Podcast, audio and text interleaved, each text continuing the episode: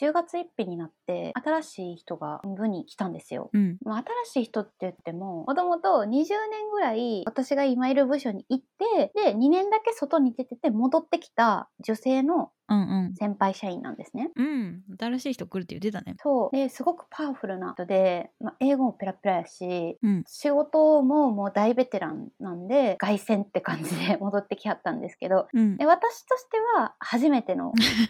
新しい人なんですね。 うんうん。今の部署の先輩たち、まあ、年下の人も含めてあんまり喋りかけられることがないんですよ。どういうこと一緒に仕事しててもちろん質問したりしたら答えてくれるんですけど私から喋りかけない限り私に喋りかけてくる人はほぼゼロなんですよ。雑談とかも全くしないのほとんどないですね。うーん。みんながそもそもあんまり喋らない人たちあそうあの私だけハブられてないかの確認ですね大丈夫です。 そうそうそうです。はい、そうです。違う違う違う柔らかな言葉でこやんわり確とね。認していただいて大変恐縮なんですが、違います。多分、多分違い ます。私にだけっていうよりは、まあ、よく喋る先輩はもちろんいるんですけど、そういう人がうんうん結構コロナ禍で在宅を多めにしてはって、まあ、出社してるメンバうーん。ーだと、まあ、ほとんど喋りかけられるっていうことがないし、まあ、用事があったり指導する内容があってもメールとかチャットとかで連絡が来ることが多かったんですね。うんだから私はその私のペースで私の気持ちが整っている時に話しかけに行ったり質問しに行ったうり、んうん。雑談しに行ったりしていたわけですだから唐突にうん私が喋らないモードの時に誰かに喋りかけられるっていうことはなかったわけ、うん新しく部署に戻ってこられた女性の先輩は私に話しかけてくれるんですようん。いいじゃん。チャットした内容でもその場にいたら「あ今チャット送った件だけど」って言ってフォローのコメントをわざわざあの席に来て伝えてくれたりするんですねうん。まあ、それはなくてもいいかもしれないけど。まあまあまあでも、はい。丁寧なんだね。そう丁寧だし優しいしうんうん。今までコミュニケーションを取ったことない人と新たに仕事をし始めるわけだから、まあ、気を使ってくださってると思うんですよ。うんうん。ちゃんとした人なんだね。そうちゃんとしてるし別に責められてるわけでもなく綺麗なわけでもないんですけど私のコンディションが会話モードに行ってない時に唐突に話しかけられるわけ一応でもさ近づいてくるでしょいきなり向こうから「多い」って言われるわけと か横に来ていきなり「ね」とか言われるわけじゃなくてうんこうスタスタとやってきてうん立ち止まって話しかけてくれるんでしょでも今の席が私はすごく不満があるんですけど、うん皆に背を向けてる席なんですよねあーなるほどそうで私のコンディションが整ってない時にこう話しかけられたりするからわって緊張してうわーって汗かいてうん汗臭くなってないかなって思いながらちょっと距離を取りながら話すみたいなことをしてる、そんなに臭いぐらい汗かくのうん、まあ人見知り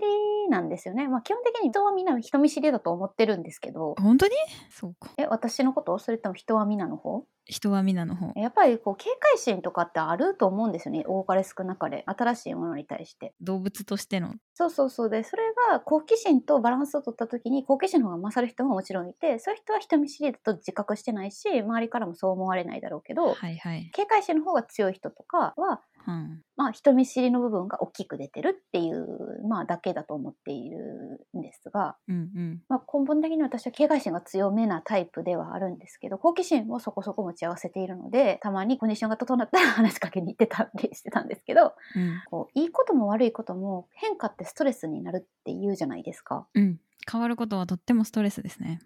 部署に来た人ちょっと言いづらいんで名前を南さんとするんですけど、まあ、うんうん南さんが来てから部の中の人も変わったし自分の席も変わってて同じタイミングでう。んうでんかつ日が変わって頭だったんで、うん出社する人も多くて、うーんまあ、うちの部署もそうだしフロアでも結構多分人が多めに出てきていて、うんうんで声がね、まあ、いろんなところからするんですよ、まあ、それうでんかなりストレスだったんだろうと思うんですけど、1日12時間以上寝るし昼寝もがっつり1時間するみたいな日がうんうん結構あって、もう日常をすごく大事にしてるって話前もしてたもんね。そう旅行の話した時に言ったと思うんですけど、まあ、私は基本的に単調な同じ繰り返しがいいんで、うんうん、イヤリングとかも毎日同じものをつけるし。へえそういう変化とかに弱いんだろうなと思いながら最近はいっぱい寝てます。 マジで病気を疑われるレベルで寝てる。いや結局寝るのが一番いい説あるからね。ということではい今週の豆キャス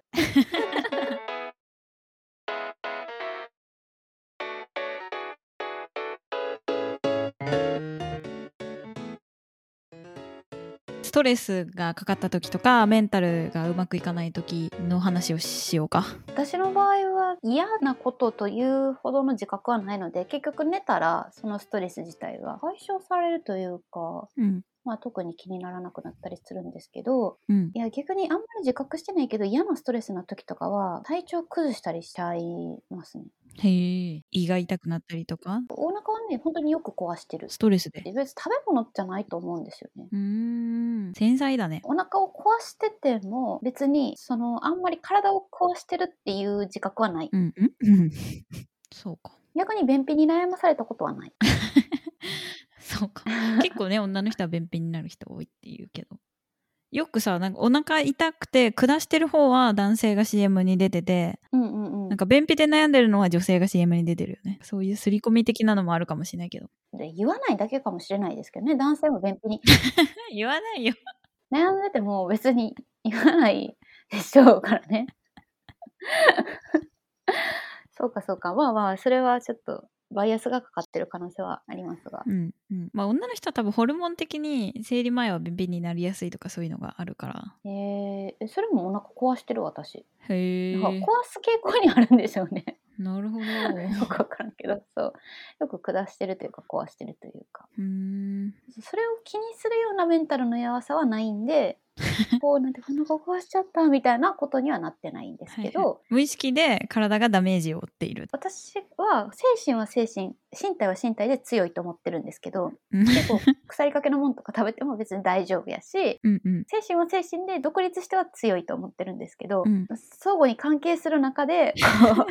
精神が実はダメージを受けてる時に中を壊したりとかっていうのがうん無意識下で起こってるっぽいですこう起き上がれなくなったりとか、落ち込んでっていうよりはもう眠すぎてみたいな感じでああ体が起き上がれないみたいなうんまあ気持ちが辛いってなる前に体が辛くなる のねあそうそうそうそうだからそれ楽しい時もそうでテンション上がってる旅行とかの時は今度アメリカに行った時ももしかしたらそうなるかもしれないんですけどもうアウターとか着たままそのままベッドに倒れ込んで動かなくなるんで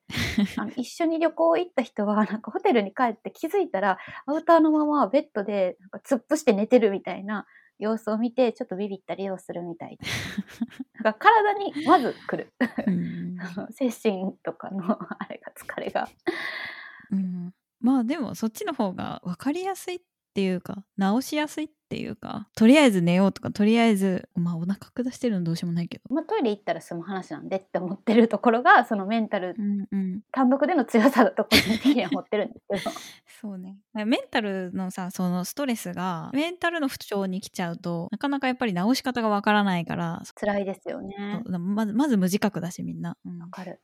そういう時もさすがにありますよ28年ぐらい生きてるんで メンタルのダメージがメンタルに来たこともありますけどうんそういう時どうしてますうん私は結構 PMS って言って生理前に気分が落ち込むのが激しい、まあちょっと人によるからど比べられないけどうんうんまあ、月に2回ぐらいは頑張らないともう立ってるだけでただ涙が出てくるみたいな日がある感 じえー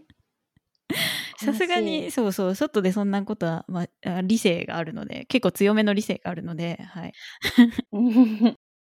ならないけどうんそう、ね、気を抜いたらそうなっちゃうしなんかもう立っててこうじなんていうのかな無力感みたいなので地面にめり込んでいきそうなメンタル みたいなえー話になるもうでもそれはオートマチックになるの。組み込まれてるんですねスケジューリングされてるんですね体にそうそうそう。で、ああ、だまた来たかって言って、それもやり過ごすしかないけど、まあ、よく寝る、食べるあー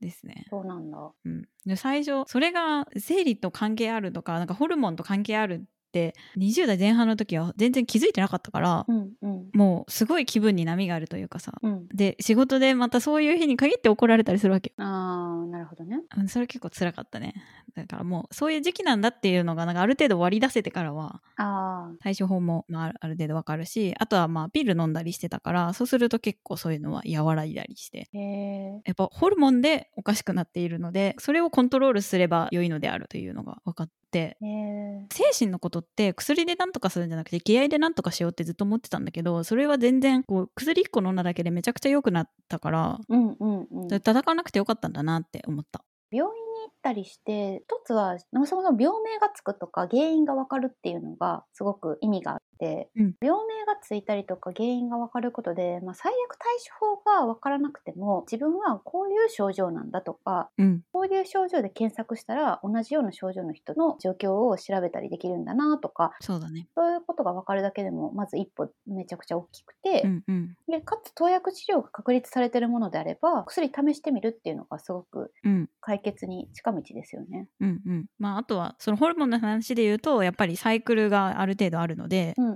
ん、自分の予定を変えるとか負荷の大きいイベントとかはその時期を避けてみたいなことをうんうんできなくはない気もしますね確かにね。まあそこまでやってはなかったけどね私は全然ホルモンの周期によって気分が変わるみたいなことも、まあ、正直あんまりない。 うん食欲とかは若干あるかも。マメマメキャストがあるとき。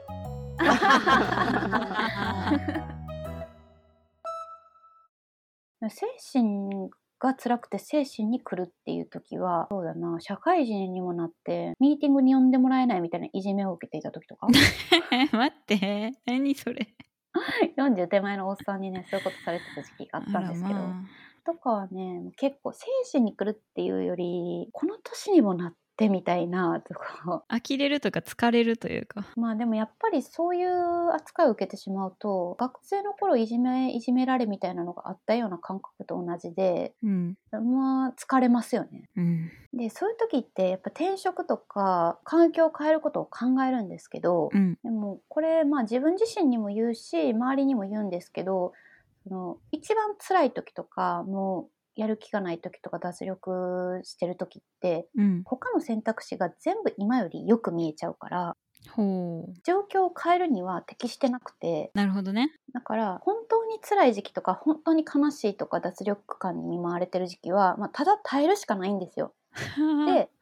はい病院に行って何かこう薬を処方してもらって寝れるようになるとか、まあ、寝られない場合はそういうことしたらいいと思うんですけど、うんまあ、そういう対処をしつつ環境はねできるだけ変えない方がいいと思っててうんあの、まあ、直接攻撃されてるとかだったらもちろん変えてもいいんですけど、うんうそんの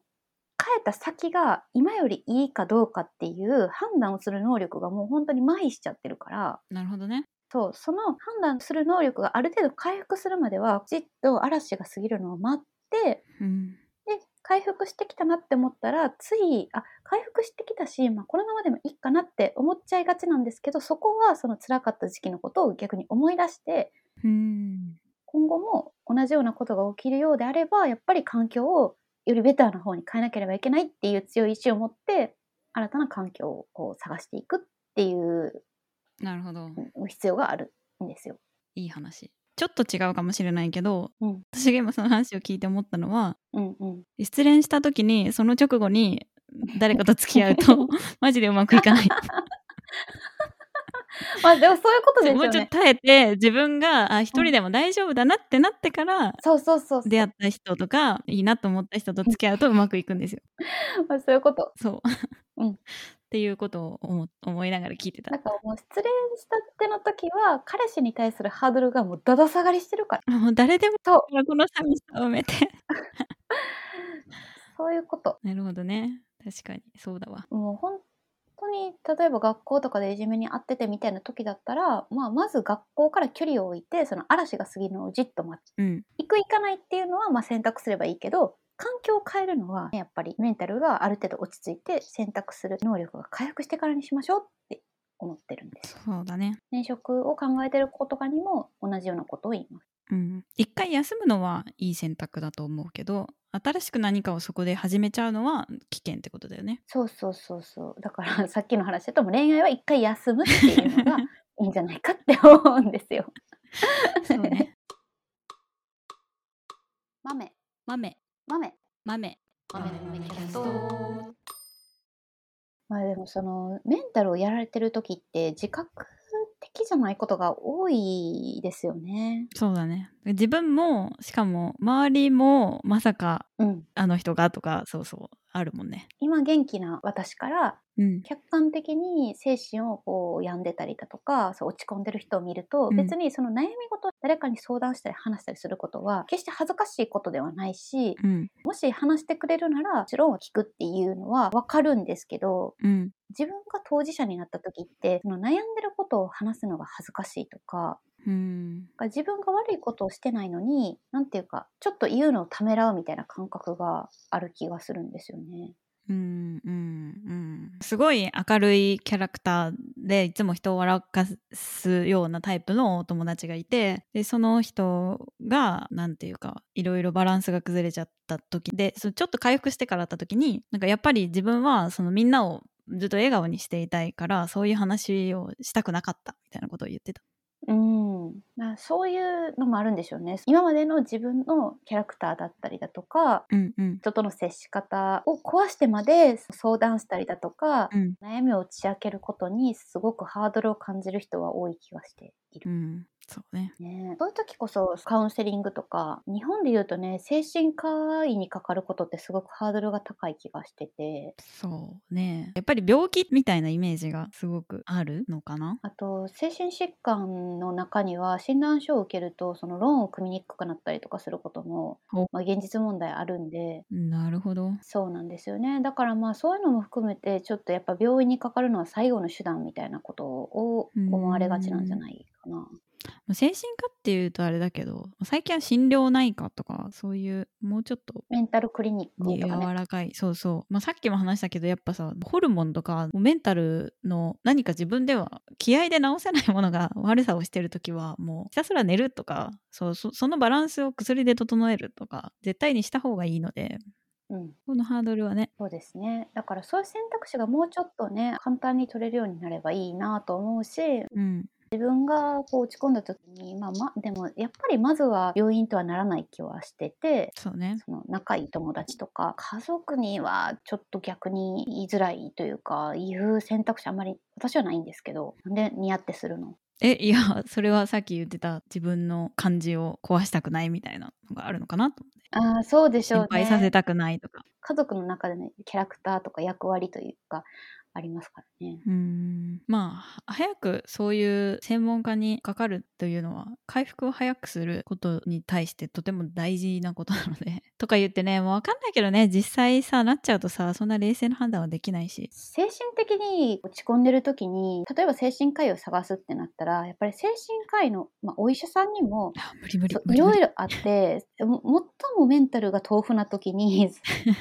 自分にマッチする精神科医とかうんカウンセラーの人とかに最初に出会ったらいいですけどもし初っ端が全然合わない人だった時、うん最悪だねカウンセリングとか、えっと診断にもいろんなやり方があって合う合わないはあるからうん合わない人となったらもう状況が悪化するわけですよね。確かになしかもその初対面の人に自分の状況を話すというハードルもかなりあるよねそうなんですよね。だから健康な時にそういう人を探すかっていうとそうでもないし、うんだから適切な医療とかカウンセラーの人精神科医の人につながるのって実は思ってるよりだいぶハードルが高い気もしてる。難しいねやっぱどん底の時に新しくその医療機関にかかるっていうのはものすごくしんどいまあまず元気がないからねメンタル的にも体力的にもそう何かを始める元気はないし途中の話に戻るけど誰でもとりあえず良くなってあんまり良くないうんうん精神科医だったりカウンセリングの人に当たってこれでいいのかなあんまりちょっとしっくりきてないけどなと思いつつも肝炎よりマシかってなってうんいつまでもベターなベストな人に会うことができずにうん寛解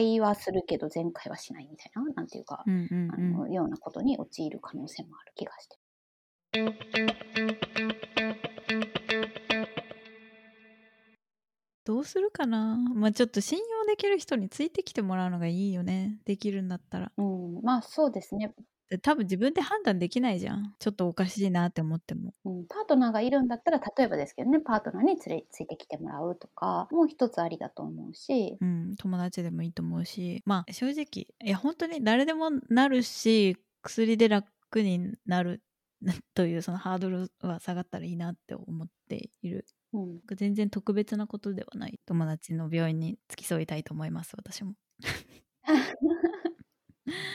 自分もね、まあ、全然身内でもこういうところにかかって、まあ、良くなってる悪くなってるまあいろいろあるけどキープはできているっていう感じなんで悪化しないとか良くなるっていうののためにっていうことなんですけど医療機関とかまあそういう助けてもらう選択肢の幅が増えるっていう意味でもいろんなところにまあ行ってみるちょっとだけ回復してる時とかうん一緒に行ってくれる人がいる時に行ってみるっていうのはうんいいかもしれないですね。うんそうですねはい というわけでいいですか 皆様心身ともに健康で過ごしましょうはいはい、まめまめキャストでは皆さんからのお便りをお待ちしています。概要欄にある Google フォームから送っていただくか、ハッシュタグまめキャスでつぶやいていただけると嬉しいです。Twitter はアットマークまめまめキャストでやっていますので、フォローもお願いします。ではここまでのお相手はさきとゆうでした。それではごきげんさん。バイバイ。